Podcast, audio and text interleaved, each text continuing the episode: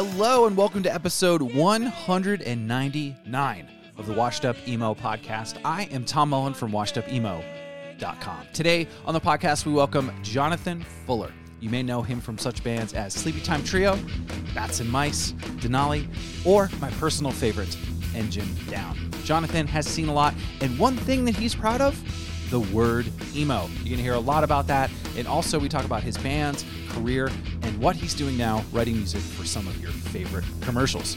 Special shout out to Dave from Lapeche for hooking Jonathan I up for this podcast. If you want to support, also head on over to patreon.com slash washedupemo to support this endeavor. This is episode 199 of the Washed Up Emo podcast with Jonathan Fuller.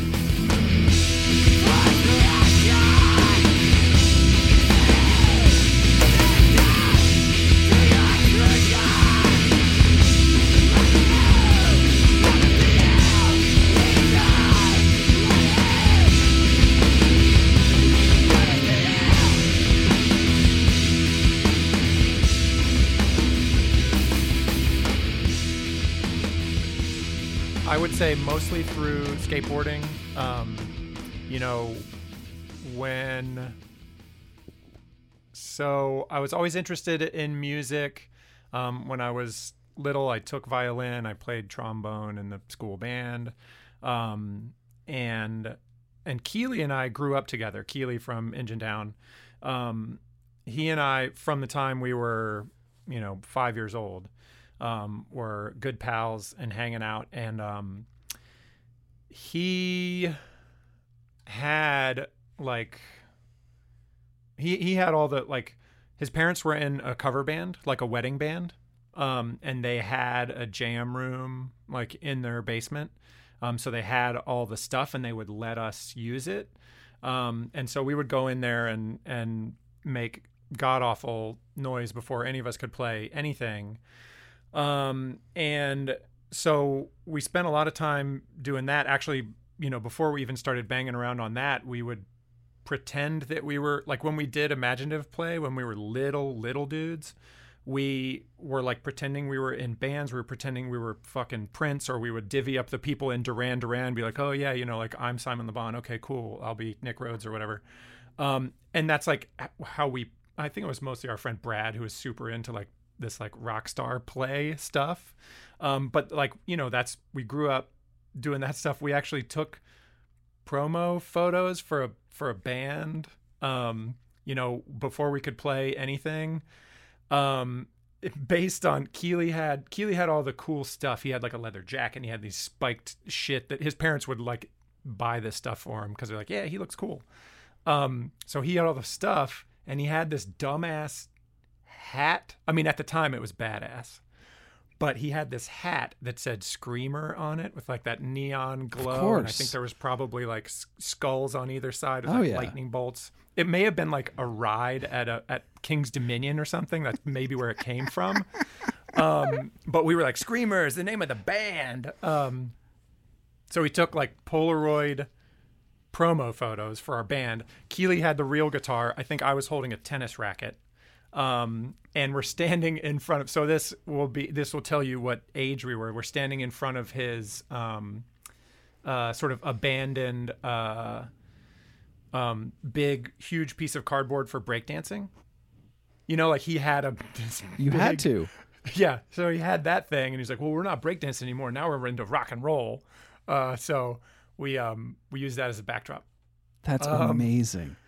So, you know, I think it was always interesting to me. Like there was always some bug um, that was like wanted to be part of a band, um, Right. do this sort of thing. Um, so we would always be messing around on um, on Keeley's parents' stuff, and a rotating cast of friends through skateboarding um, would would be over there, and we were we were into alternative music, you know, like 120 minutes, um, like Sub Pop, uh, you know, AMREP, like all that stuff. Well, I, I guess before that, you know, it went from Prince and Duran Duran to like Motley Crue and hair bands and stuff like that. And then we started getting into heavier metal. And around the time that we were getting into heavier metal, like we started getting interested in this sort of tangential, you know, offshoots and weirder music, um, alternative music. Right. Um, and uh, you know, I think it that it kind of um, our interest in that and like sort of learning about you know you're in lynchburg so like we're getting these weird we have I- i'm really thankful that i grew up in a place that's small because i have all these really disparate influences. There wasn't a scene that was like there wasn't a club where fucking any bands were coming through. Right.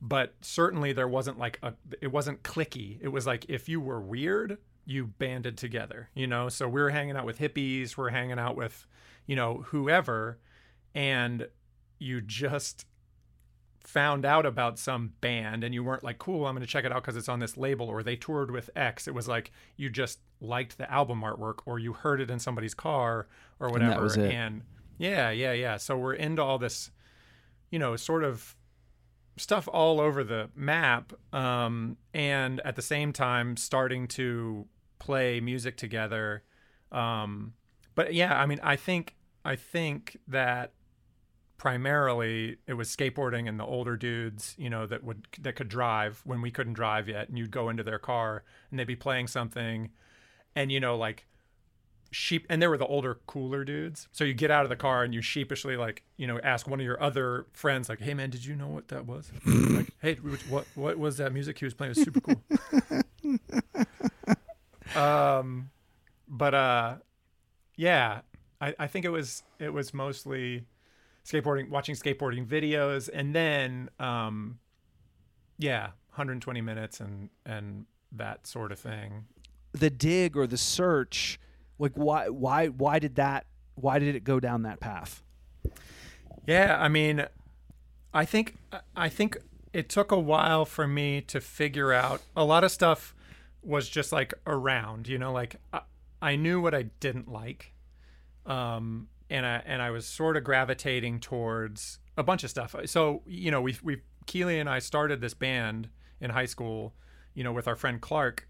Um, I was playing drums. All three of us could kind of play guitar, and it was like, okay, uh, if we want to do a band, like, what are we gonna do here? Um, so uh, Keeley was like, I'll play bass, fine, um, and uh, and I could just barely play the drums better than Keeley, so um, I ended up playing the drums. Um, but we we did this band, and we um, we played covers, um, but we also wrote, you know, like our own songs, and you know, we were covering like a Lemonhead song and a Tool song and a fucking, you know, it was My Bloody Valentine song. Like it was just super weird. We did not have a point of view, right you know? I mean, I guess we kind of did.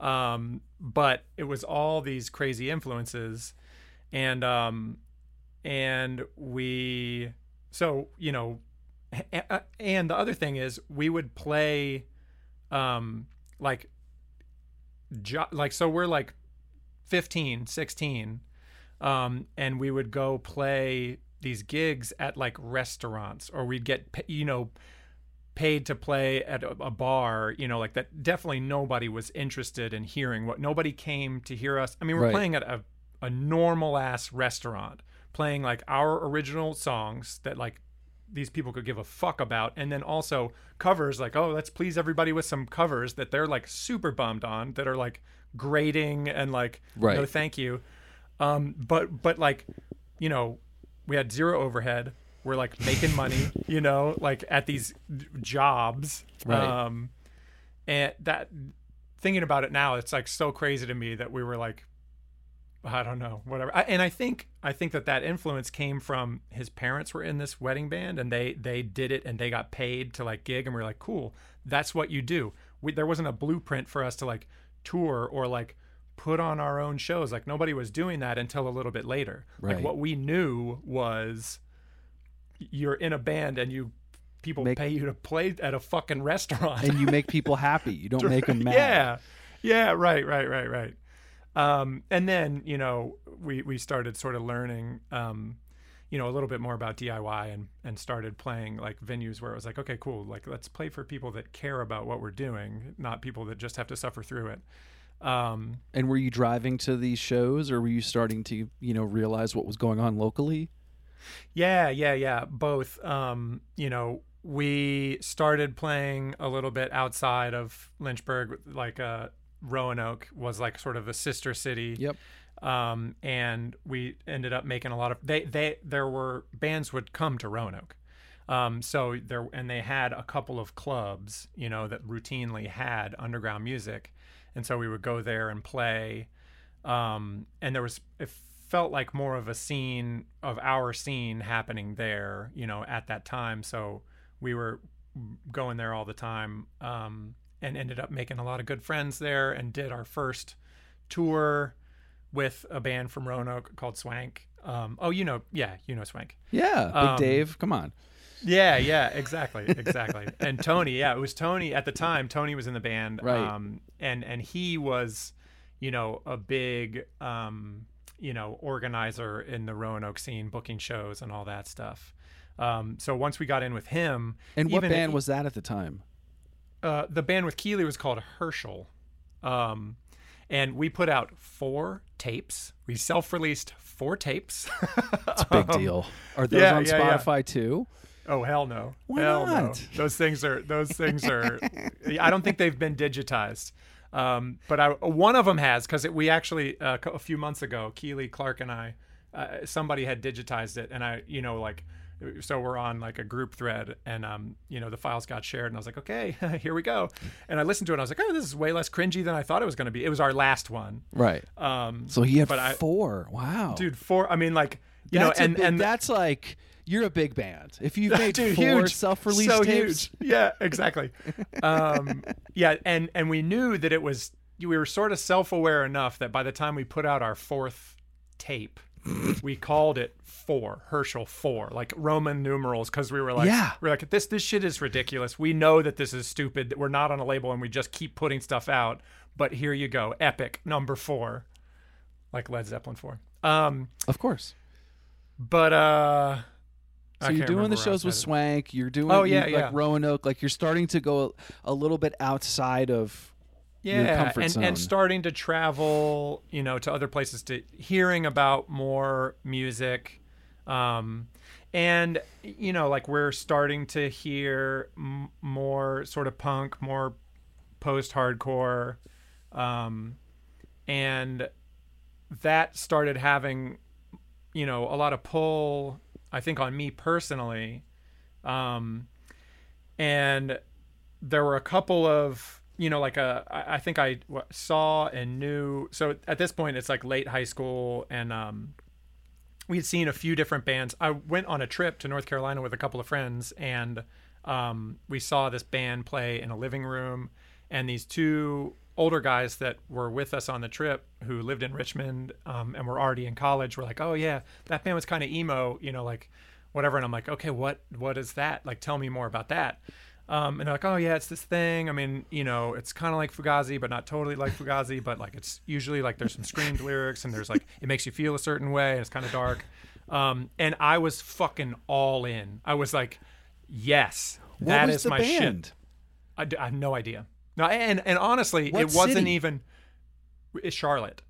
So it was, Um, a, it was a living room show, show, in yeah, Charlotte. house show in Charlotte. And honestly, it wasn't even it wasn't even the band. Like what because the band was kind of not totally there, but the way these dudes were describing this form of music, I was like, that is my shit. Like what you're talking about right now is like everything you're saying. Like that is what I want to do. That's what I want to be a part of. what um, year? This would have been. 93 or 94. Wow. Those dudes were um, epic then. Those guys were ahead of the curve. They were oh definitely definitely. I mean it was just bubbling or may, I guess it was so 94 Yeah. is when I finished high school. So yeah, I'm thinking it was 94. Um but so and then around the same time, around that same year I saw um Tony was like, "Hey, you should come to Roanoke. There's this show. These these band is coming through. It was Policy of 3 was coming through with Shotmaker." and um and he was like, "You just should come. You know, you just basically you just have to come see this band." Um, and so I came through, and Policy Through was great, but Shotmaker fucking blew my mind. Like I was like, "That that is it. That is the thing." And around the same time, I was in Richmond hanging out, um, not there for a show, but I ran into you know this guy that I had met before is actually Tom, who was a drummer in Maximilian Colby. Yes. Um, so he's there um, and I had met him like our like Herschel played with Max Colby once or something, so I, I had met him, and um, he was like, "You got to stick around." Uh, you know, I was supposed to drive home, and he was like, um, "This band Hoover is playing, and you just have to stay." Seeing them is like a religious experience. no shit. And so I was like, you know, cool. Like, definitely took this guy's reco because I absolutely idolized him. Right. Um, so went and saw Hoover play again in just a fucking kitchen, you know, like super packed kitchen in Richmond. And the Shotmaker show and the Hoover show just were like, they were like epiphanies for me. And I don't know if you've ever had anyone on the show who is like, emo, yes, sign me up, who has no qualms being like, fuck yeah, that is me. One percent. Yeah, that is me, dude. I was all in. You know, like when I figured out that other people were like so sort of laser focused on this one aspect of music and the way that it makes you feel and it, the catharsis and stuff, I was like, sign me up. So, and then when people started, you know, to jump ahead, like when Sleepytime started and you know, like that's the genre we were playing, emo or screamo or whatever. Like I was like, yeah, fuck yeah, dude. Like I've like I'm stoked that they're calling that the music that I'm making this. It means I'm part of this thing that Thing. I love. Right. Um, so I was. It's funny that everybody has all these misgivings. I'm sure the people in Engine Down and other people in Sleepytime are like, oh yeah, whatever, like not into it. But I'm fucking all in, especially at the time. I mean, of course, Right. it's like complex word now, but like I was so on board. What's crazy that that time period I feel had this pure sense where internet hadn't taken hold like it's not Right. like you know you took that recommendation and it wasn't like again you looked it up online or you had a Yeah. magazine to look through there was nothing it was Right. just show me this and Yeah. i thought there was such an earnestness like i saw policy of three and frail come through i grew up in vermont and Yeah. they came kind of and it, it changed the scene like Right. it changed cities as they played and i feel like there's these I, you can't tell anymore. Like there you can't look at the twitter Yeah, data to see all the tweets right. about it. And so that euphoria that epicness if you want to describe that a little bit more because people have heard me describe it way too many times like there, there- it's there's just a difference. It's not contrived. Yeah, yeah, exactly. There's there's um do you are you familiar with the Spanish word duende? no tell me. Um so it, there's not really I mean and I mean, you know, like academics have spent their lives like def- trying to define this word or like talking like I'm sure anybody who actually is in the academic field and hears me talk about it is going to be like, "Oh god." Um welcome to my so life it's- as a podcaster it's fine. It's fine. It's it's um it's a Spanish word that doesn't have a any sort of direct English correlation, and honestly, it doesn't even have a good you know Spanish definition. Like there's two sort of like meanings. One is literally a goblin, um, and the other is sort of as it pertains to art is like this feeling um, it's like your body's physical response to a piece of evocative art, whether that makes you smile, cry, get chills. Um, it's like this, like state of being um, that's all wrapped up in beauty and pain and authenticity. It- um, and I, I wish there was a more succinct way to like describe it, but like that word is like the feeling that I always was shooting for, whether I was like listening to music or creating music. It was like that sort of like electric, you know, outside yourself moment. Um, that was like my, that has been my whole, you know, goal in consuming music. And like I was always into the, moodiest, um, you know, most cinematic song on whatever record by whatever band. So when bands started doing making entire records of it, I was like, this is my shit. Right. No, I mean the cinematic thing too. Like you can see it in a movie. You see the there's a epic or euphoric moment to it. I mean, if we if we want to talk about one of the songs, Rock Candy. I mean, the first time I heard that, like I just was like, okay, who is this? How did they figure that? Like they have it, like or they got it. Like this Right. is that really quiet and then really loud Yeah. and then the sort of instrumental moment like it just that wasn't happening at that time right. a lot Yeah. of places Yeah, yeah, yeah. It definitely it felt cool to you know to take these influences super disparate you know like i, I think the first time i ever got into a band a, a label like whole hog was probably gravity. Um you know like and like f- release 1 through 15 you know like i owned. Um just was like yes yes yes please yes what else you got? Um but yeah taking but then i also had i don't know whatever the influences were all over the place um but i just was real pumped you know like to sort of feel find this musical community and and dig deeper um dig deeper in it yeah. I mean that goleta scene the you know you said the gravity stuff like those like pickle patch steve aoki like that whole thing. Yeah, yeah. um and then to know that it was sort of you know there was a thing in colorado or there was you know stuff happening in in virginia there was stuff happening in the northeast. Like it just it was interesting that it wasn't as simple as us joining a facebook group and there Yeah. was this oh this distro has this comp. What's on Right. this? And then you start digging and yeah I- totally. even though it was slower i enjoyed i enjoyed that search Yeah, uh, that definitely felt formative for me too. You know, like I I I am happy to have, had that be a part. So, you know, growing up in Lynchburg and then I went to college in Harrisonburg, which is another, you know, even smaller Mennonite, you know, farming community where again, nothing cool was going on unless you made it. Um and again, you're hanging out with anybody who's like weird.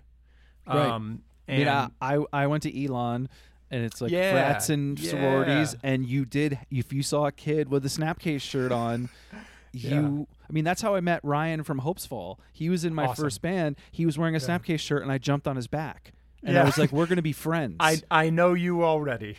so it's like, Yeah. yeah. it's like come, we're friends. So, but you, I mean, JMU and XJM, and Yeah. then you know MACRoCk.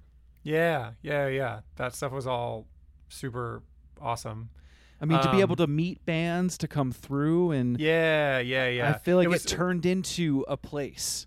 Yeah, Harrisonburg was was, you know, even though it's a teeny place, it, it like bands would come through and you know just regional bands like occasionally bands from outside the region but you know we're just having house shows um, and and i ended up living at um, houses that had shows and stuff um, Spaghetti House, i lived at a place called the funk house the Funk um, House. and and before that i lived at um, 401 south high which is where refused played their last show right. um, but um, I wasn't. I, I had moved out by that point. But um, I was at the show the a couple days before.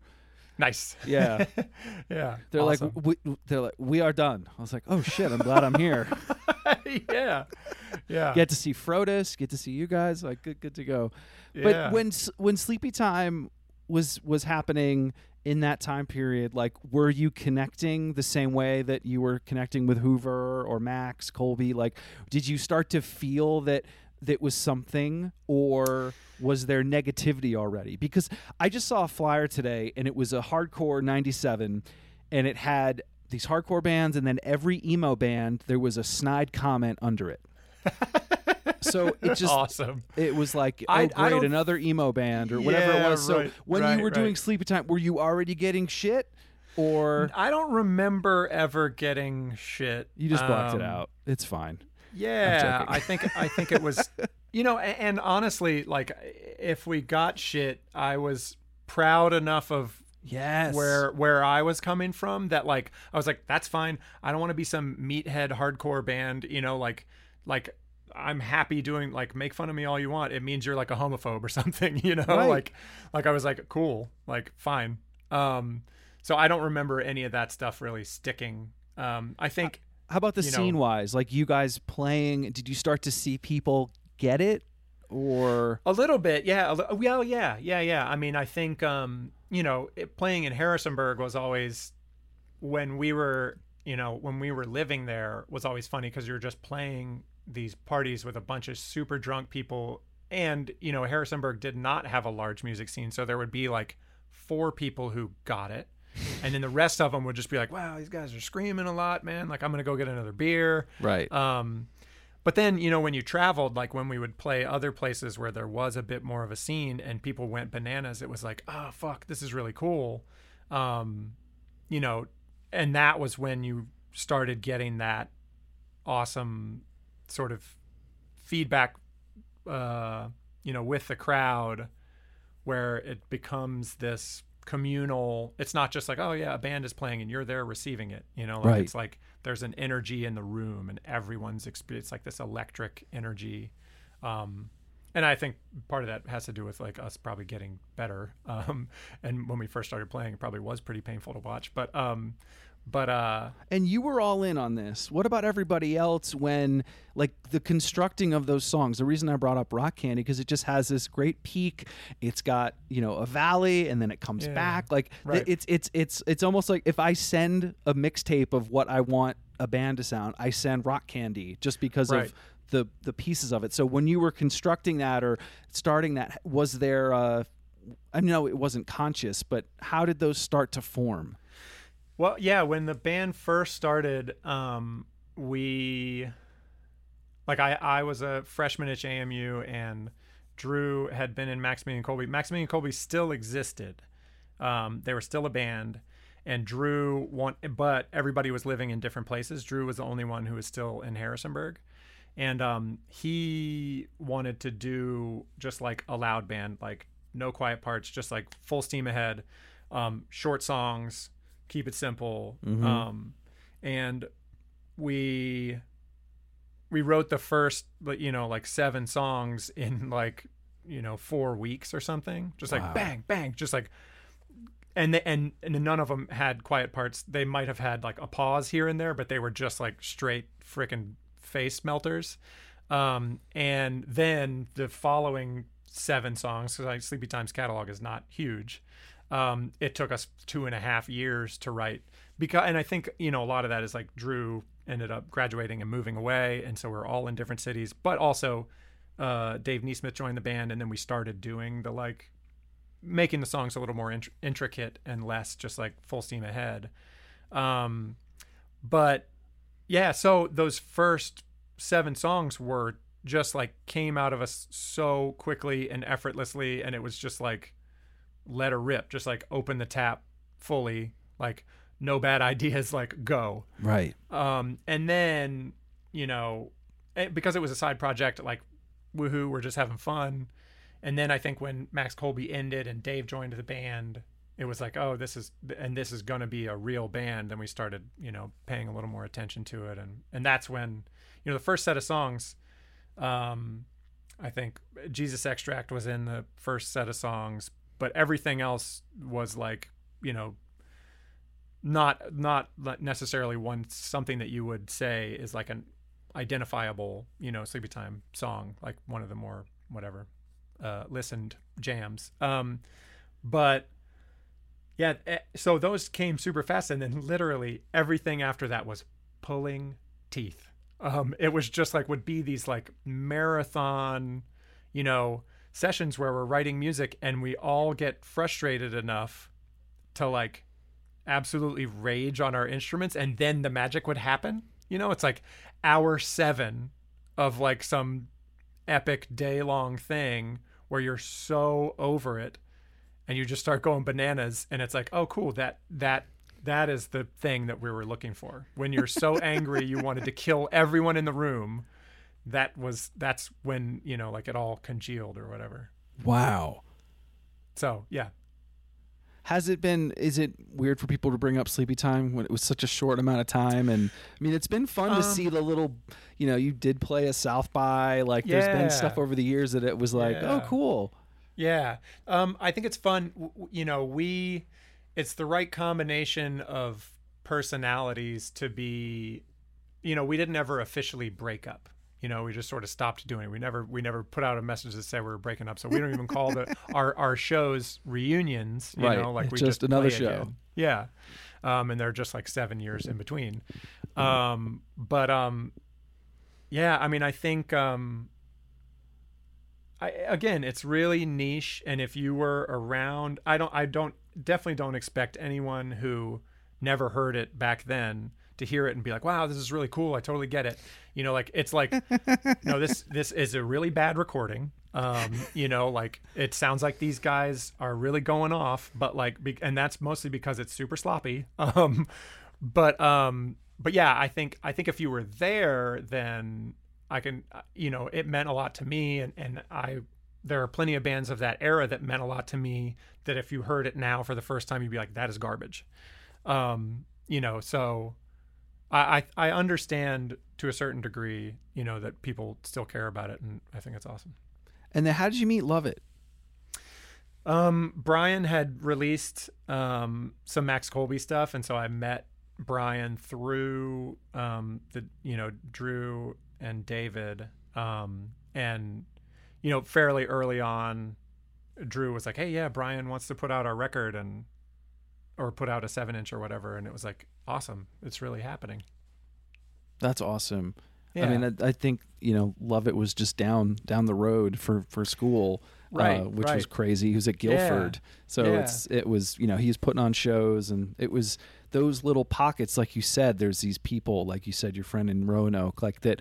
I think have a larger impact than people realize because if those people aren't doing those things, records aren't getting put out. It's it- Yeah. there, there is a barrier of entry. Right, right, right. Um, yeah, uh, Brian offering to put that out. You know, the Sleepytime catalog is just like a song here, a song there on a bunch of weird ass, like, oh, we met this band, or like this guy from some label in Nashville is putting out a comp. Um, Right. you know, so, um, and then, you know, we did like a proper, I mean, not even proper. I think the thing only has six songs on it, um, but a 12 inch um, with Lovitt. And then, uh, you know, he ended up putting everything together on that CD. Compact But disc, yeah. memory minus. Yeah. solid um and i think the interesting part of that of your transfer to engine down was uh you know again those intricate parts the instrumental the more uh the more you know uh uh shoegaze that was kind of happening how did what from that transition to you know um, and again you were busy it was like when I was like trying to look back, I was like, "Oh my god!" Like this band was going on, but then this was happening at the same time, and then yeah. you yeah, were you definitely you know you you you, you were busy in the uh, late late two thousands or sorry late nineties early two thousands. Yeah, it was awesome. I, I was super pumped to be doing all that. Um, you know, still in college and doing touring in the summer and playing like you know like a week's worth of shows over spring break, just packing it in when we could. Um, eh, while I was, I guess I was still in Sleepytime. Um, my friend Marty asked me to fill in in the in the Young Pioneers, and I so I played for a little while the drums in the Young Pioneers, and I had to quit. So bummed. So Brooks had quit, um, and they basically asked me to be in the band, and I was like, super, or they asked me to play for like a few shows, and I, I did that, and they were like, yeah, cool, Th- this is a good fit. Um, played some more shows, and then they had a full tour. They booked a full tour with Karp, and I was like, dude, yes, I want to do it, but it was during. It fell. I would have to miss, you know, three and a half weeks of school, and I so I had to say no, and so they got somebody else, um, which was good because they were a band. That's what they were doing. You know, like they couldn't take, they couldn't put their schedule on fucking college time.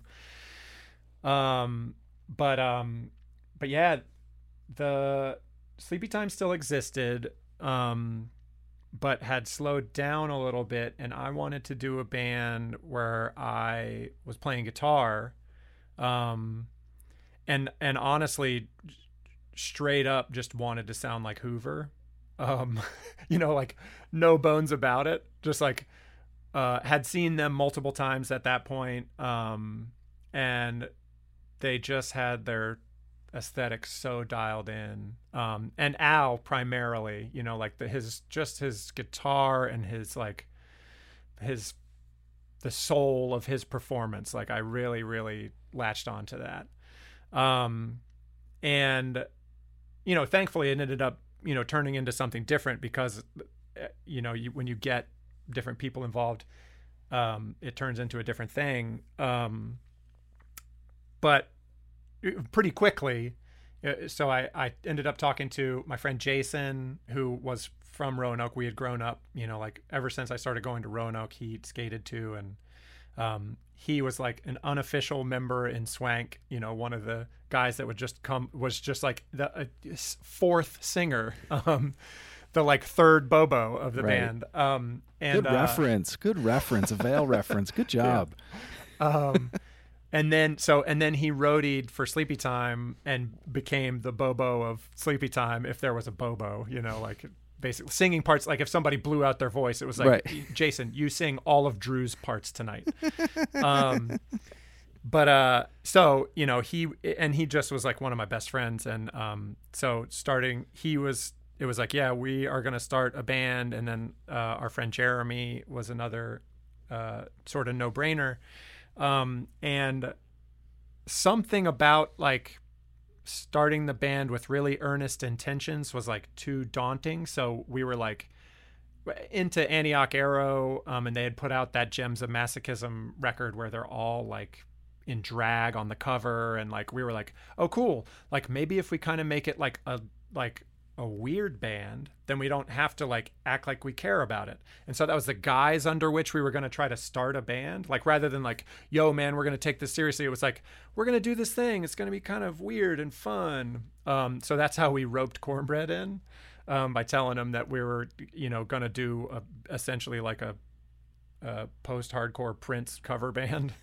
Um, and then when we got together to actually play, it was like, actually, that that shit is not going to happen. We we can't pull that off. Um, let's just write the music that comes out of us.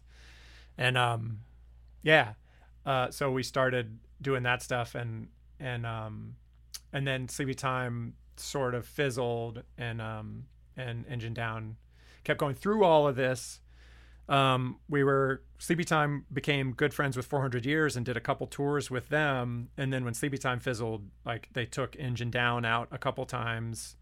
Um, we sort of became their like summertime tour buddies because like, you know, uh, the drummer in 400 Years was also still in school, so they were on a similar schedule um, of like only doing big tours in the summers. Right. Did you feel the word?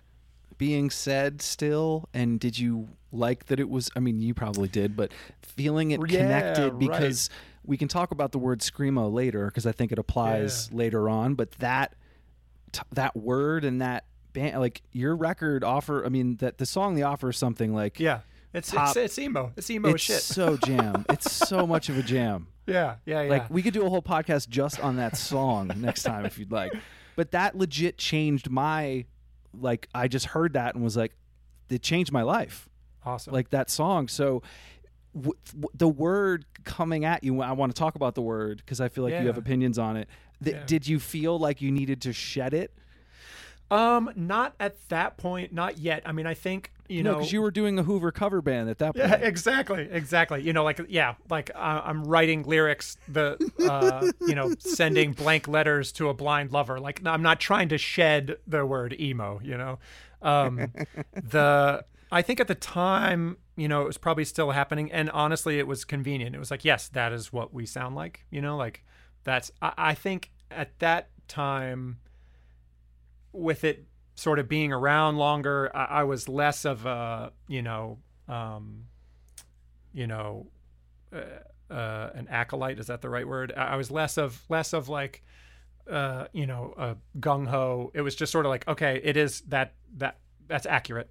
You know, Right. it wasn't like, yeah, I'm a part of it. It is who I am. You know, like like that when I first found it, that's what what you know, like I was like, it is who I am. Um so but yeah, you I are I officially an employee of Jeff Emo, so just want to let you know you're on the payroll. Checks come every other week. So there's good insurance. You got dental, so nice, nice, I'll take it. Okay, good. um but um yeah the I, I don't I think it was I I think probably the rest of the guys bristled at it more than maybe I did and I started picking up you know like uh, with Jason no Jason was all on board just as much as I was um, but like cornbread came from more of like an indie rock background. Um, and um, yeah and I think and Jeremy you know I don't think that we ever started really bristling against it until um probably until you know it it became this sort of like mall emo like the co-opting phase. That's when it was like well that's that now that is not what we are um and it wasn't even co-opting that's just where you know that's where It the went. word went um but um that's when I feel like it was like you know when we started saying like we're we're loud rock with melodic vocals, you know, like Post rock, um, yeah. yeah, yeah, yeah. Rather than like at the I beginning, it was like, oh yeah, we're an emo band. That's what we are. I remember a MACRoCk where it was just r- red lights, Yeah, and I don't remember what year it was. Like I was actually gonna. I have every booklet from MACRoCk. I kept. nice. nice. um, and I was gonna look at it, and then I was was doing work and crap and got caught up. But I remember these just red lights, Yeah, and it wasn't this outwardly aggression. It was more this inward aggression. yeah, right. And I think it might have been to Bury within the sound era. yeah, But that was, and then I saw this sort of switch, and I think I, I, I don't know. It's hard to go from like you know, it's like a hardcore band all of a sudden, you know, writing singer songwriter stuff. Sometimes Yeah. people revolt. yeah, right. yeah, I well, we didn't have enough fans to bum anybody out, um, or bum that, or worry about bumming out the six people that bought the record or whatever. Um, Do you remember that though? Like those, Yeah, kind, like, well, yeah. I mean, I, I think I, we certainly didn't have it as bad as a band like Cave In, you know, like where they were just like a straight fucking, you know, metal band, and then all of a sudden you got this guy singing beautifully, and it's like, what the hell? I didn't, uh, you know, like I'm not into this. This is for girls. Don't worry. In 20 years, Pitchfork will give you a 9.8 and say it was groundbreaking. Don't worry. You're fine. Right, you just, got to wait 20 just years. Just wait, just wait.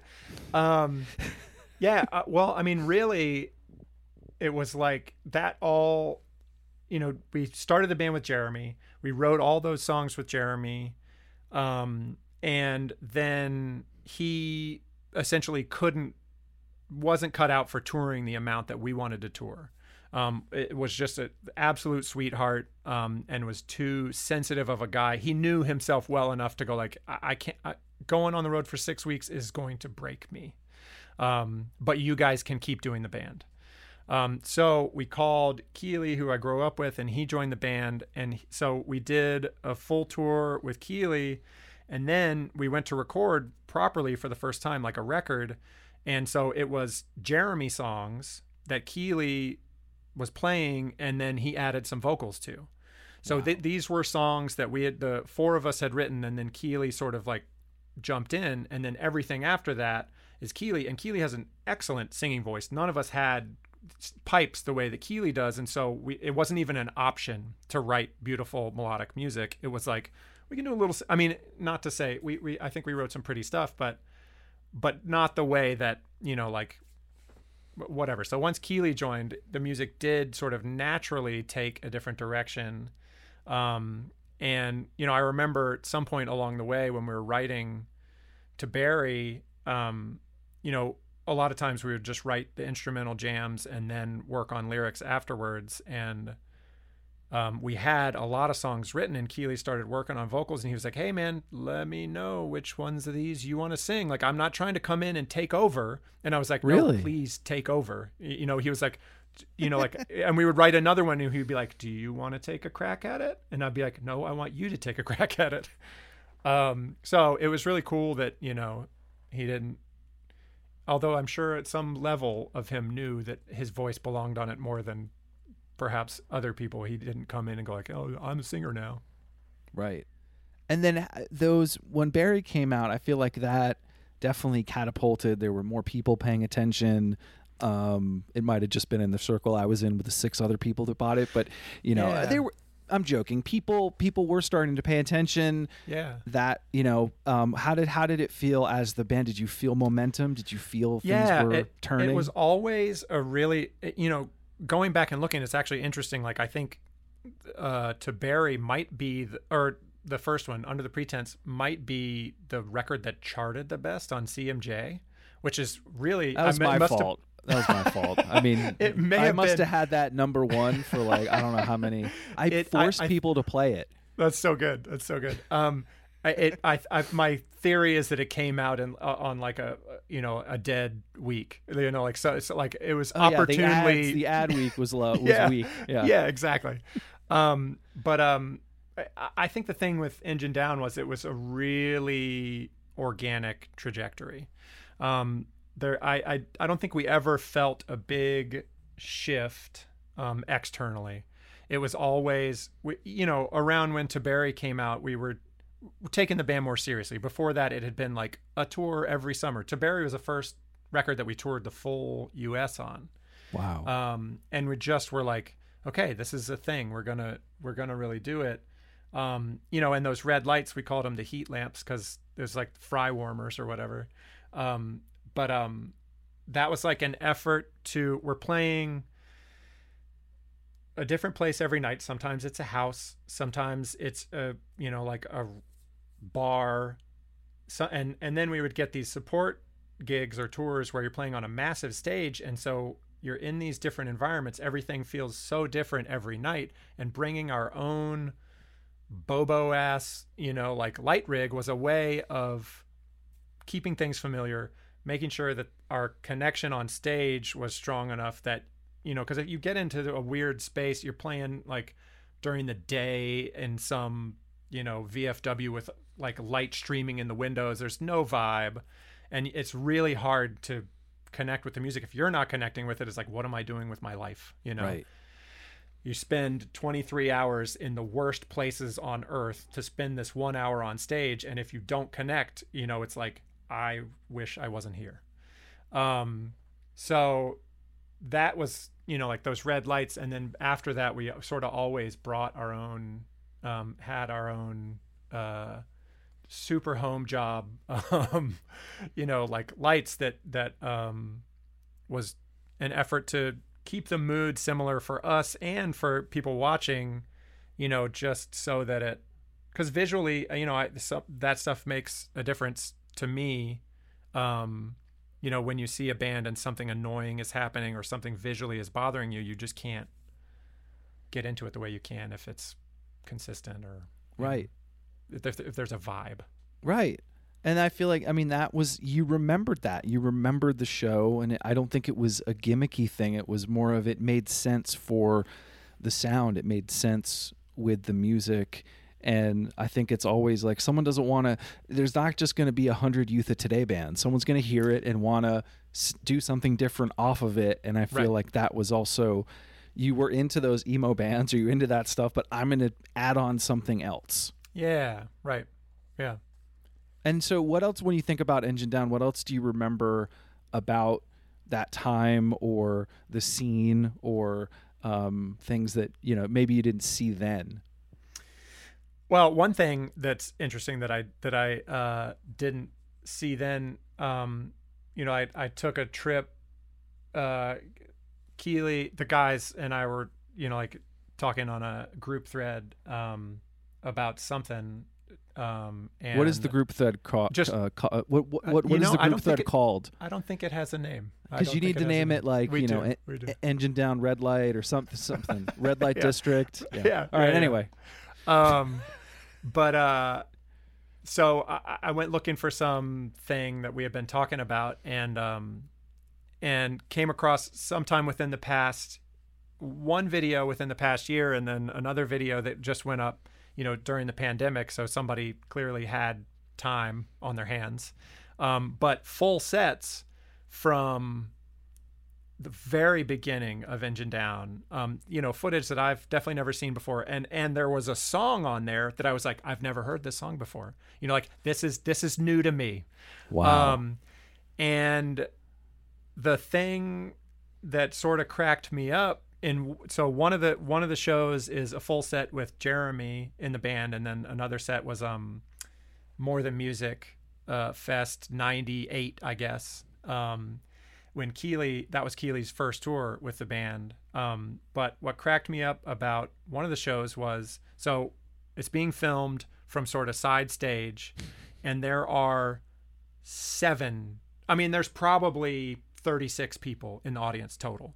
Seven of them also have video cameras um, and it's like, dude, oh, and and I, I definitely remember, you know, Beastie this- Boys, I shot this. You guys were doing that. yeah, yeah, dude, uh, like, and and I'm sure, you know, like there are a zillion scene archivists from this time who just have tapes that they've never done anything with, Right. You know, and and somebody, or at least one of these people, just digitized the shit and put it on YouTube um, during the pandemic. But but it, it just cracked me up that there were that many people, you know, filming it, and then like, where are those tapes? Because I feel like that, you know, certain aspects. I feel like around that time, you know, like late '90s, early 2000s, any show you played that had, you know, more than one band you had heard of, there were at least six little like mini DV cams, you know, like pointed at stage. So, like, where where is all that stuff? I mean, not that I need any of it, but like, but it was cool to see that, you, you know, that footage, and also a little embarrassing because I was like, you know, this is the first tour. We're still a really young band, and I'm like, oh, I see the influences pretty strongly here. like. Landed on a little thick. yeah, yeah, yeah. Uh, no, you're right. I mean that that time period, it's like there were where is that stuff, and it wasn't as easy as just uploading it after this call and Yeah, being able yeah, to yeah. go back and It- forth. So there was a little barrier. Yeah, yeah. I mean, like, where did it get shared? What was the hope? You know, like with all those tapes, did did were these people just like, yeah, I'm going to put on this one show, or were they like, I'm I am preserving this? You know, like, and if so, you know, I mean, because there were some video comps. There was like Actuality of Thought, and other Yes. than that, there were even even sort of smaller scale than that. People would put together like mixtapes of you know like their favorite song from their favorite show from a favorite band. The Um, actuality of thought, like I that blew my mind. Like That's all really the well bands done. on it. Yeah. I, I interviewed him for the podcast, and I just was like gushing the whole time, and it just I, that meant a lot. That was Right. that was the skate video for that era. Yeah, yeah, yeah. Agreed. I thought that was really cool too. Um, and I think too from the engine down stuff and having having support and being able you kind of you kind of leaped out of emo, which it you were fucking lucky because other bands yeah, didn't. Yeah, right. Do you right, think right. about that? Yeah, I mean, I- think that sort of what we did musically well or we or we bridged the gap between second and third wave or something like you know uh, while never while we weren't ever fully second wave we also weren't ever fully third wave but we were tangential to both um so yeah i mean i i do think about that a bit and and yeah you know with engine down by by the later records we definitely would not have said that we were an emo band um you know yeah just because of Just sort of who that lumped us in with or whatever Right. you know like I, I Right. don't know. What What's also interesting is, and I want you to talk about is is Denali, which I think helped again connect with more indie, and Yeah. also I was living in New York and that Brooklyn scene and that whole thing happening. It just yeah it it's almost like you dipped into that right as well. Yeah, yeah, yeah. It was, yeah, eh, you know, eh, Denali again, another band that didn't squarely fit in any scene, um, but could, you know, play with like a loud rock band or could play with Clinic or could play, you know, like we we it was cool that you know we similar, somewhat similar to Engine Down. You could be on a number of different. You didn't. You weren't out of place. You know, playing a varied bill. But that could have happened with Jade Tree because Jade Tree was a hardcore label. Yes, Right. they had Promise Ring, but they had a hardcore band like Turning Point. Like it- Yeah, you right, could have right. gotten lumps. So I just think it was. Yeah. I think it was an interesting time. Could have the Strokes and all the other crap going on, and Interpol and all those things, and then or Liars and yeah, yeah, yes, and then having this sort of eh, indie rock hardcore bands kind of dipping into it, and Yeah. uh, I I was I was surprised being in it that it didn't get outed, and I was like, everyone's letting this through. Okay, cool. Everyone, shut the fuck up. Like, let, like shut the fuck up. Like it's Cam from Lazycain. Like it's, cool. the dudes Guys, from Engine cool. Down. cool. Like It's shut fine. the fuck up. I was trying to like keep it cool. Yeah, we we um we we were real pumped. I mean, Jade Tree was the shit at the time. You know, Right. like they just had they had all these bands that were blowing up, um, and and were doing as well as we could have ever hoped to, um, and so the fact that they, you know, were interested in putting out those records was um was we were just real real pumped. And they're awesome dudes. I mean just going to the office and they had all those polaroids up of every visitor that had come. It was like i got oh they put me on the wall.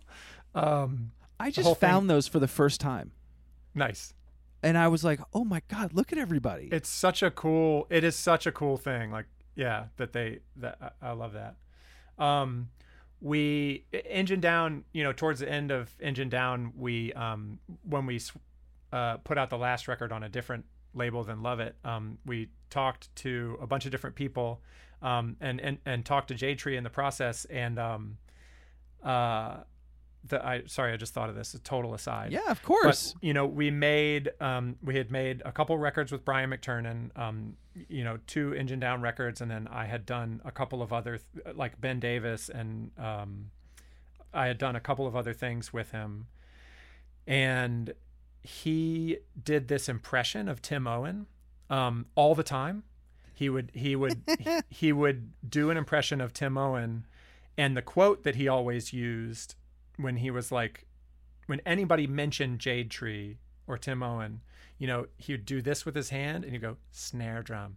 Sounds like Matt Cameron. Um, and, and he said it, I mean, he said it all the time. Like, you know, to the point there, it was a joke in of itself. Like we, I didn't know Tim that well, you know, like, so I, I had never heard him say this, Right. you know, Brian just would, would do it so much that it was funny. We go to dinner with Tim and Darren, um, you know, to talk about potentially Engine Down putting out that record on Jade Tree, and uh, I can't remember the name. It's that you know vegetarian uh, Chinese place in Philly that whatever. uh, oh, right, that everybody goes times. to. Yeah. yeah. Um, we're having dinner, and somebody brings you know Tim or somebody brings up a record, and Tim goes, snare drum sounds like Matt Cameron, and and and to a person, everyone engine down reaches for their water and puts it up to their mouth to not just bust out laughing because we had heard he was Brian so McTernan. serious. Yeah. Yeah. and and Brian had we didn't know, but Brian had executed that quote perfectly every time. The 146 times we had heard it, he had said it exactly like Tim was going to deliver it, and then Tim delivered it, and we were like, "Oh my god, it's so real." he just said I the exact words. It was it was a really fun time. That's a great. That is a great story. Was- and then they didn't do it because you guys laughed at them. right, that's right. Now the was Denali Engine Down and Bats and Mice happening at the same time for you? Um. Remember I talked about being busy? Yeah, they weren't like Engine Down and Denali were happening at the same time. Um, Bats and Mice was not. Bats and Mice and Engine Down was happening at the same time, and then I think when Denali started back up, um, I ended up like Bats and Mice wanted to do more stuff, and I ended up saying Coming like I back. can't. I, I have too much other stuff going on. But yeah, there was a time, you know, w- once everybody was out of school and we were doing the band full time, uh, Engine Down and Denali co-owned a van, and we would just go like Keeley and I would just go on tour, and we'd get back for a couple weeks, then we'd go on tour. Like at lots of those sort of, you know, uh, whatever small i guess they're small venues um, and rock clubs in the us they were like oh, we're just we're, we're going to pull out a cot for you and keeley you guys might as well just stay because your other band's going to be here in three Right. weeks um, but yeah that that felt busy but it also felt awesome because it was like we can't have a real job. We have to quit. And and the music was supporting us. So it was like oh we're really doing it. You know like we don't have day jobs. This is awesome. I think that people in the other bands were like fuck you guys. You know like i'm home. I'm home twice as long as you are so i do have to get a real job. Right. And so doing all that time and talking to other bands, like what was some of the discussions about like did it feel things were changing or did you have a sense of what's going on? Cuz like I said, the Brooklyn thing's happening, you know, Bleed American dropped, like just a lot of these Right, right, people right. that you were we were all associated with were Yeah. getting to these different places and it almost felt I mean, it felt competitive. Yeah, yeah, yeah. Agreed. You know, I mean, I think I think when we moved from sort of the like DIY spaces and stuff to to playing proper rock clubs, that was uh, you know a big a, a, a shift that was like, okay, this is different. These are people that d- aren't having you here because they love your band and they didn't curate a show around the fact that you're coming through town. This is just Right. like some people trying to make a living, you know, and get people in here to sell drinks. Um, so that was like, you know, one thing that felt different. And then, yeah, when people, you know, like I said, um, when Denali signed to Jade Tree and those bands were sort of blowing up in the indie scene, it was like, this is this is really exciting. This feels really cool. Um, you know, I think there was the Engine Down's career was just like one really long, slow, super straight line, you know, and and Denali's career was a lot more, a lot quicker and a lot more exponential. Um, there just was like more steam, you know, like whereas Engine Down was literally picking up, you know, a fan at a time. Like, okay, Right. cool, we played Lawrence, and um, that one dude will probably come back next time, and that will mean that you know, forty nine people will come instead of forty eight. Um, Right.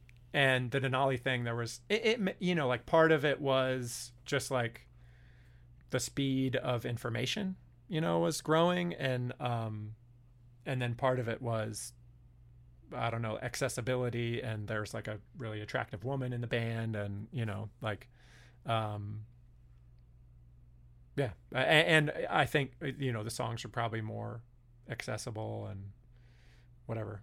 Um, but uh, but yeah, I, I don't think um, uh, there there was an element, you know, when when bands of our ilk or bands that felt like they came from our world were getting on MTV and stuff, we were kind of like, no, huh, you know, and it and we never had a sing along chorus, never aimed to do that, you know, like, and, and prob and probably couldn't, you know, like if even if we tried.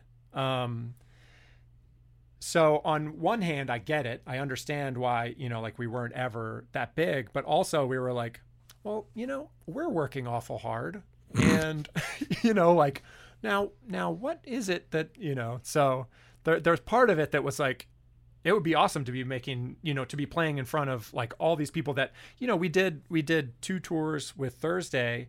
And when we toured with them, um, it was on the first tour was on um, full collapse and their fans were so rabid and earnest and just like eating it up. This was the first band like they felt the way about thursday that i did when i first found out about emo. Just like this is a lightning bolt to the heart and like these kids were so pumped.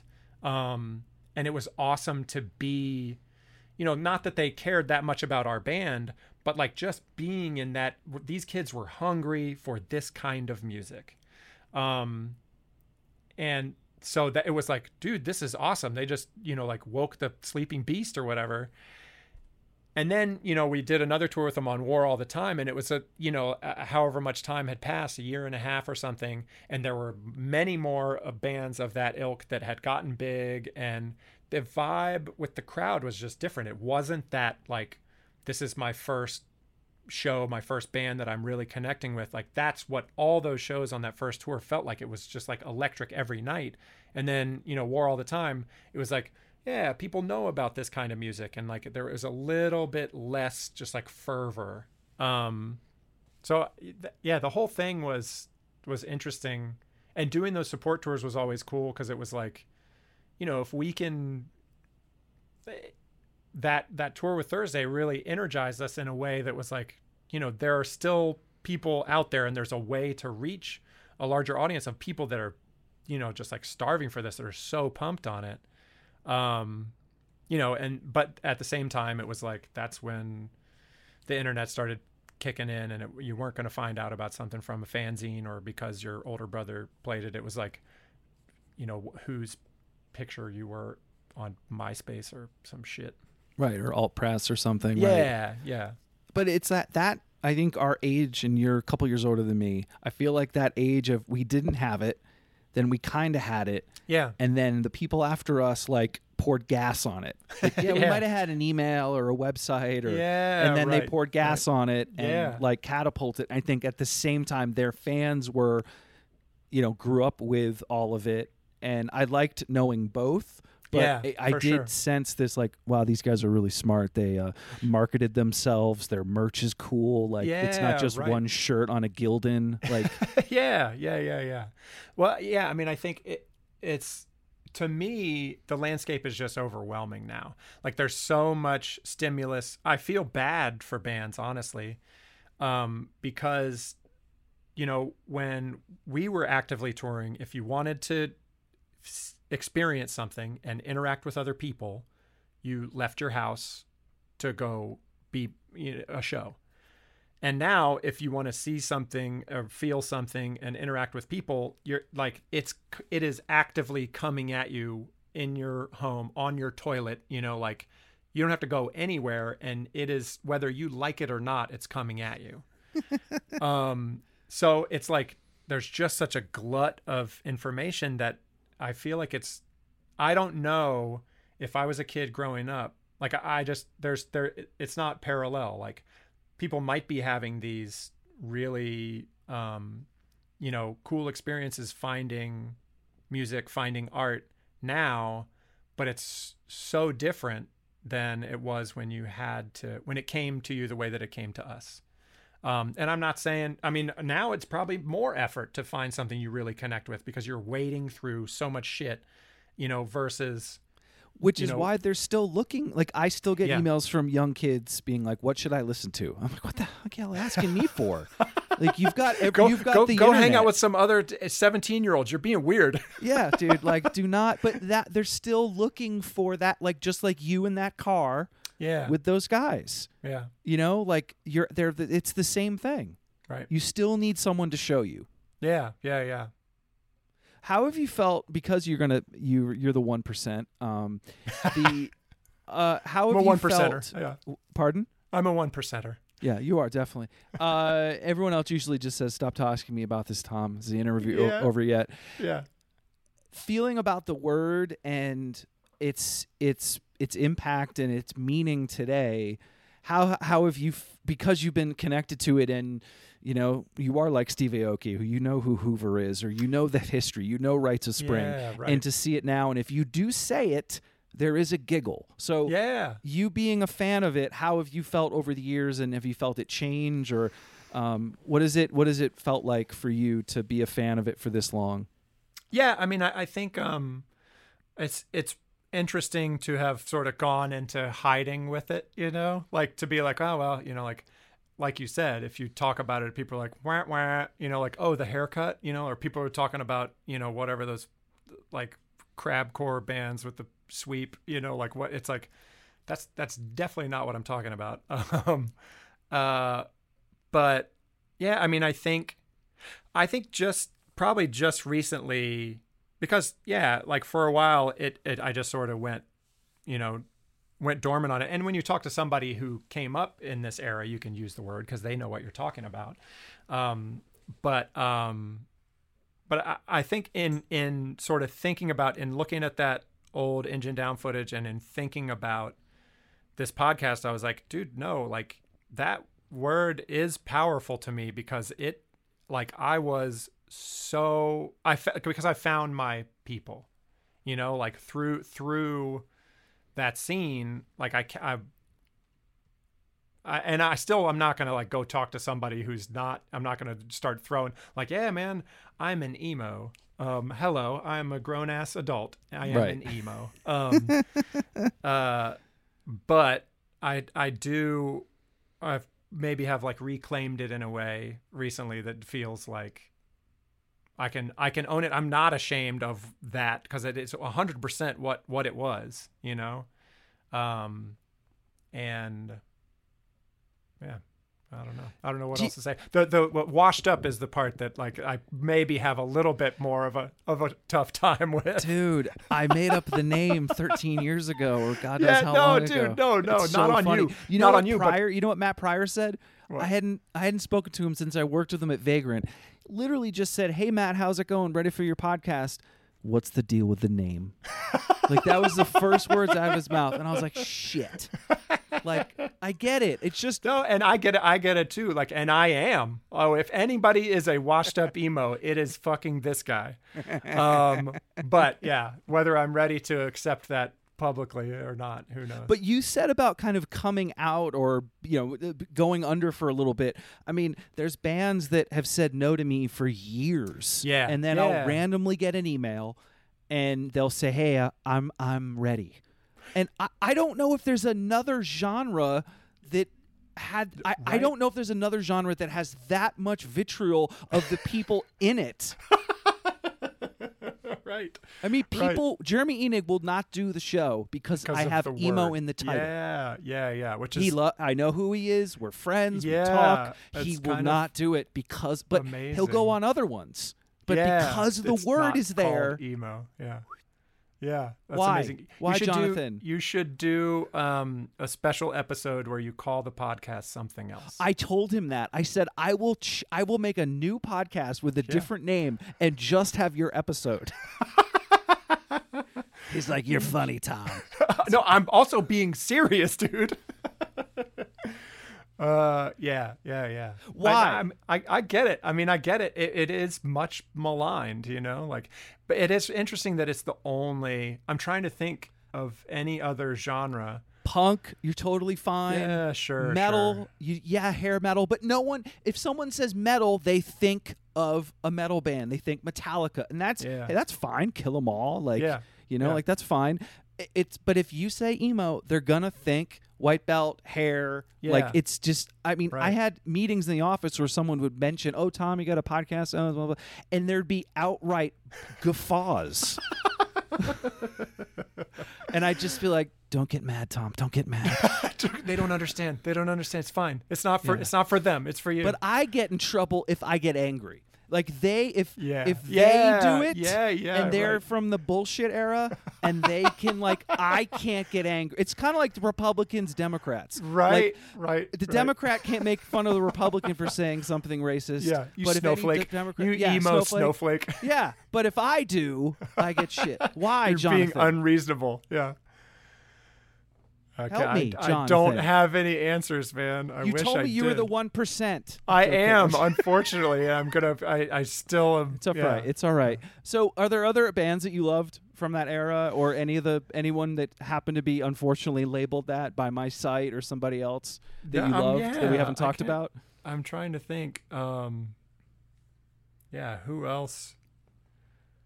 Who else was there? Yeah, I don't know. You know, the other thing is like the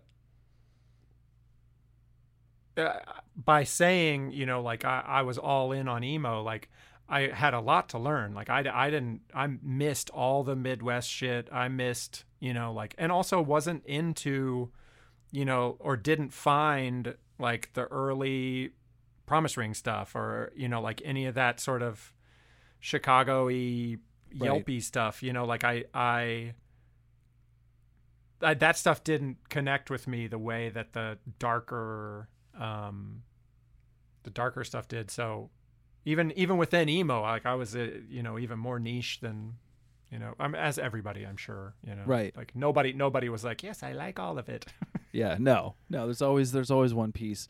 but the you know in the years since uh, either producing or working now has has that has it has it come up? Has have there been people or uh, has there been different memories that have looked differently back? Like i've had i mean bands would walk by my office when i worked at labels they'd see a poster and be like wait a minute. Like where do like and that was cool because you didn't have to say anything. Yeah, right. has that happened to you? No, I mean, I, I'm trying to think of like, yeah, I can't think of anything because again, like we sort of like really organically, sort of like grew, uh, like out or adjacent or whatever. Um, you made it out yeah, I do. I will see. Um, you know, it's always fun because I have friends in film production and stuff. So it, it's always fun when those Easter eggs, you know, like flyers or band posters or stuff show up um, in a, a movie or a TV show or or something like that. Um, but yeah, other than that, um, yeah, I don't get out much, so I don't, I don't, I don't really have experiences anymore. I know no one gets out. So since you escaped and you're able to talk about it without having shame, moving into, you know, producing and doing music, I mean, was that the natural thing of like, okay, I'm done touring. I've got all these connections. I did the production stuff. Like what was that transition like for you? Yeah, it was again really organic. You know, like I think everybody or, or um, most everybody in the band when we went to record was as pumped on the process, you know, of recording as they were, you know, like actually, rec- you know, whatever performing. Um, and that was an element of it. I've always been more of an editor than a creator. In every band, um, I need like I need that um, collaboration. Like I, I, when I sit down to write something myself, I like instantly edit. I'm like, well, that's stupid. You know, like as I'm writing the very first note of the very first riff, I'm like, that sucks. I'm done. Um, so I've always been an editor. So the, you know, production came naturally in a couple of respects. One, I like the sort of techie aspect of it. I like that collaboration aspect. Um, and you know, like I just don't have the fountain of creativity that a lot of, you know, like that I was sort of thankful to be partnered with in most of the the bands. Um, and all of the production work that I've done has been with, you know, like people that I know. Um, and and a lot of it was like, you have stuff to record on. Awesome. Can you do this for free slash very cheap? Um, and it was like, yeah, I love the music that you make, and I would love to do that. That's how you Um, learn. Yeah, yeah, yeah, exactly. Um, so you know, like the, the engine down tape demo I recorded on you know a cassette eight track, um, and oh man, okay, so again, sorry, jumping ship, hardcore here. Um, It's but all right. Breakdown. uh, Remember, it's speaking- we're loud to soft. You're fine. Speaking of tapes, so way back when I, I get super into Hoover, um, you know, like they put out the Lurid Traversal. They have some additional songs that they don't record. Uh, band breaks up. Um, Kevin Barker, who was one of the brothers who ran Nervous Wreck Kids, who put out one of the Sleepytime seven inches. Um, and they, I think they only put out maybe like six or seven records total. That label. Um, Kevin went on to be awesome musician, is touring with all these rad artists. Um, but uh, Kevin gave me a tape of Hoover playing live on WFMU. Um, so this guy Pat Duncan had a show on FMU, and he would, you know, if you were in town, you just went and played. Like Sleepytime did it, um, and when Sleepytime played, and uh, and literally we left the place, put the t- tape in the tape deck of the van, it went, and the tape went, and it was like cool, you know, like whatever. So then, you know, twelve years later, I when the internet fully exists, I reach out to WFMU. They put me in touch with Pat Duncan. I'm like, hey, do you have an archive? You know, like, is there? A, and he's like, let me go digging. It never turned up. Um, but Damn. but so uh, Kevin gave me this tape of Hoover playing on WFMU that had been clearly had been dubbed like nine times. You know, like Right. it sounded like it was you know on the other side of the ocean and super muffled but it had so that song breather resist that's on all the president's men that old glory comp that is from that recording Wow. and they also recorded everything else that was gonna be on that ep that they put out years and years later. But this recording was like when they were at their peak. And it is like and it's just like the recording is saturated as hell like they were hitting the tape hard. It sounds like the live show. Like easily my favorite recording of the band. Like trumps either of the proper recordings because it's so powerful and Right. like you know the energy is so there. And then when they finally you know so then they said they were going to record those songs. I was like so pumped this is cool i'm going to have a copy of them that doesn't sound like it's on the other side of a carpet. Um, and they recorded it and like it had been years since hoover existed and everybody had gone on to do like jazzier things. You know like they had gone on to do the sort and Crown Hate Ruin and uh, June of 44 and all these projects that were sort of like more grown up, you know, and like a little more reserved. And so when they came back to record it, it's it's it's light, you know, like it's it's does it doesn't hit, you know, the way that this recording does. Um, and I was bummed, like truly bummed on, you know, the way that this recording turned out. Um, but then because the internet existed, I looked for like a a better version that hadn't been dubbed nine times and found it on the internet and so that is my f- absolute favorite you know recording it's so powerful um and so if anybody is interested in the band hoover i suggest googling that the show from wfmu because it's the shit That's amazing. yeah I, I can't believe Alex was at my apartment right before all this like COVID shit went down too. And we got to hang and like that was crazy. yeah i love that so much It was so random. Yeah. Yeah, man, that guy always he had his whole aesthetic so dialed in. Like from 1994, the dude looked like what he looks like now. You know, like he's driving a vintage car. Like everything about his rig looks like it's like early 60s. Like his styling never changed. You know, he had his shit just like on lock. Of course he makes mid century modern you know, Um, Yeah, yeah, furniture. totally. Of course Yeah, he does. Perfect. It's like such a good fit. Like the detail and the soul that he's putting into it. Like it's like I get it. I get it. This is a good fit for you.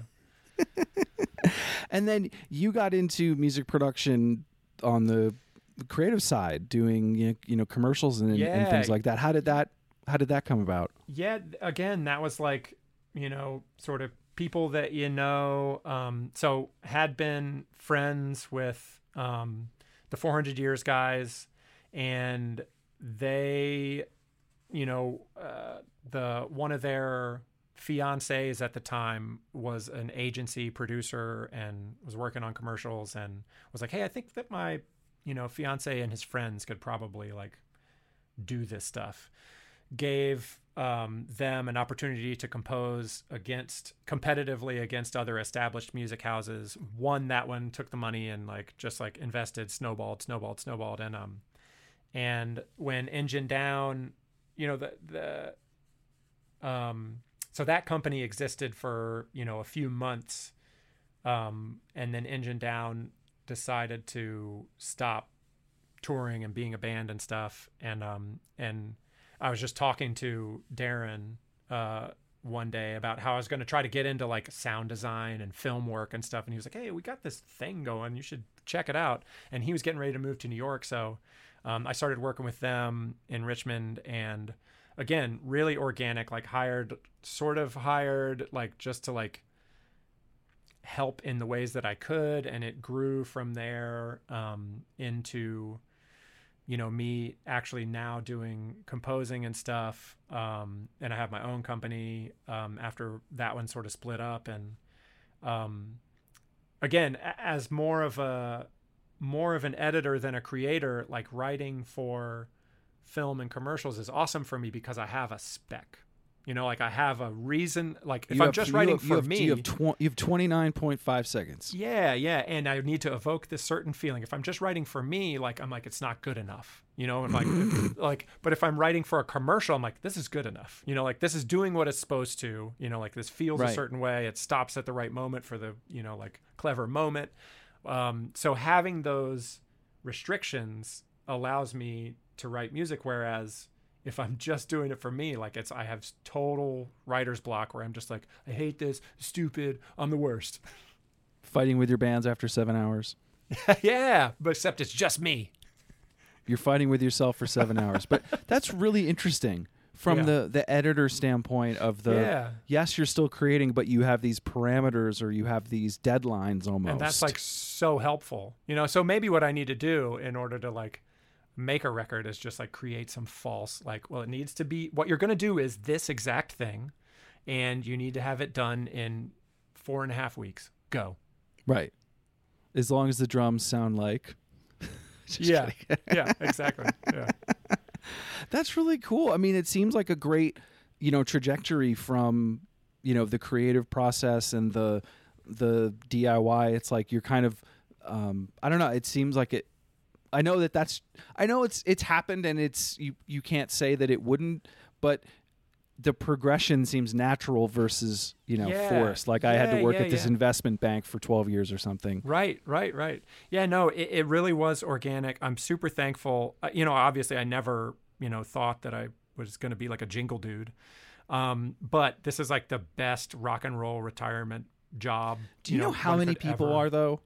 I mean, it Yeah, is- yeah, yeah, yeah. No, you know John Spencer from Scarlet. yeah, is- yeah, I'm sure exactly. you're friends with him. Uh, Yeah. Josh from Shift. Who else Yeah. does it? The dude from Long Wave does it. yeah, Uh, uh, Pedro from Jealous Sound does it. Like it's Right. crazy how many from Yeah. that time Totally. write jingles. Yeah, exactly. We we have you know like so Andrew from Thursday is my business partner, um, and you know like we work with Arun who plays in Saves the Day, Yes. and we work with Josh you know from Shift, and um, like I've had Tim Kasher write before. Um, you know it's it it really is an awesome you know to have our own company and have it be really small and be able to pay you know composers to a living wage and have this be an opportunity for them as well you know like to make a living from music without having to like um you know whatever uh slog it out on the road Right. um it, it has been really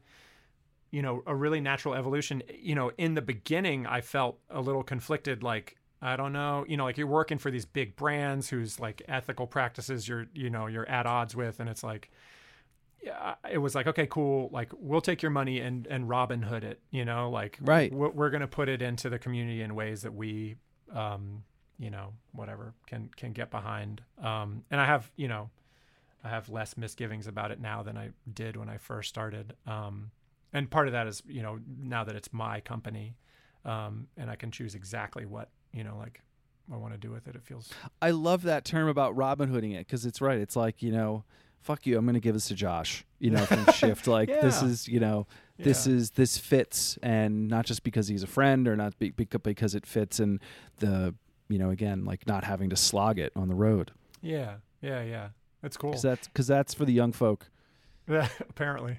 Appar- well, when it's when you can tour, but yeah, unless Yeah. you're unless Oh, you're man. trapped or one of those other bands that decided to. uh, the tour. ouch. Yeah. Um, keep, no, it's it it's cool. Jo- Shift is the reason why I'm in the industry. oh, awesome. Yeah, I did their website, their unofficial website in college. That's so tight.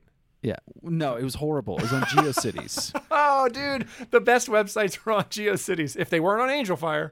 Yeah, Hollywood slash eight two three seven. That's how you got there. Oh Um, that's but so that was their website, and then yeah, they ended up helping me get my first job in the industry, and awesome. uh, yeah, but like the but again, those relationships stick, and like you being able to do that, and everyone. I feel like you guys, you know, you didn't put your hooks in that that music. You you saved it for McDonald's, you know, or something like.